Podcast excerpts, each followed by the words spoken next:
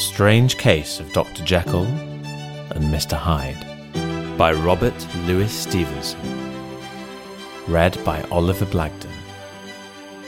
Chapter 7 Incident at the Window.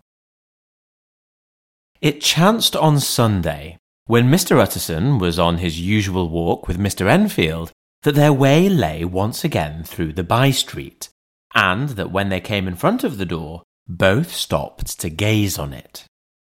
Well, said Enfield, that story's at an end, at least. We shall never see more of Mr. Hyde. I hope not, said Utterson. Did I ever tell you that I once saw him and shared your feeling of repulsion?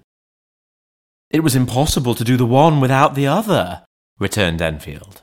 And by the way, what an ass you must have thought me not to know that this was a back way to Dr. Jekyll's. It was partly your own fault that I found it, even when I did. So you found it out, did you? said Utterson. But if that be so, we may step into the court and take a look at the windows. To tell you the truth, I am uneasy about poor Jekyll, and even outside, I feel as if the presence of a friend might do him good. The court was very cool and a little damp, and full of premature twilight, although the sky, high up overhead, was still bright with sunset. The middle one of the three windows was halfway open, and sitting close beside it, taking the air with an infinite sadness of mien, like some disconsolate prisoner, Utterson saw Dr. Jekyll. What? Jekyll? he cried. I trust you are better? I am very low, Utterson, replied the doctor drearily. Very low. It will not last long, thank God. You stay too much indoors, said the lawyer. You should be out, whipping up the circulation like Mr. Enfield and me. This is my cousin, Mr. Enfield, uh, Dr. Jekyll. Uh, come now, get your hat and take a quick turn with us. You are very good, sighed the other. I should like to very much, but no, no, no, no. It's quite impossible. I, I dare not. But indeed, Utterson, I am very glad to see you.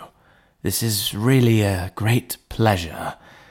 I would ask you and Mr. Enfield up, but the place is really not fit. Why then, said the lawyer good naturedly, the best thing we can do is to stay down here and speak with you from where we are. Ah, that is just what I was about to venture to propose, returned the doctor with a smile.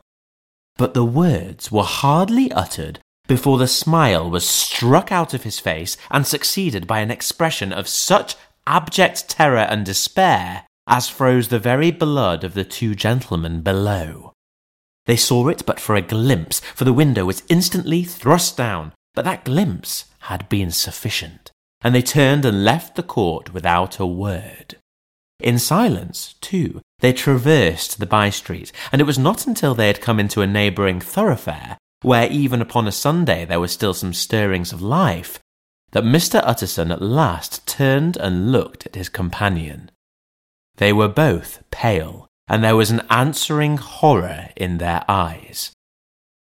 God forgive us.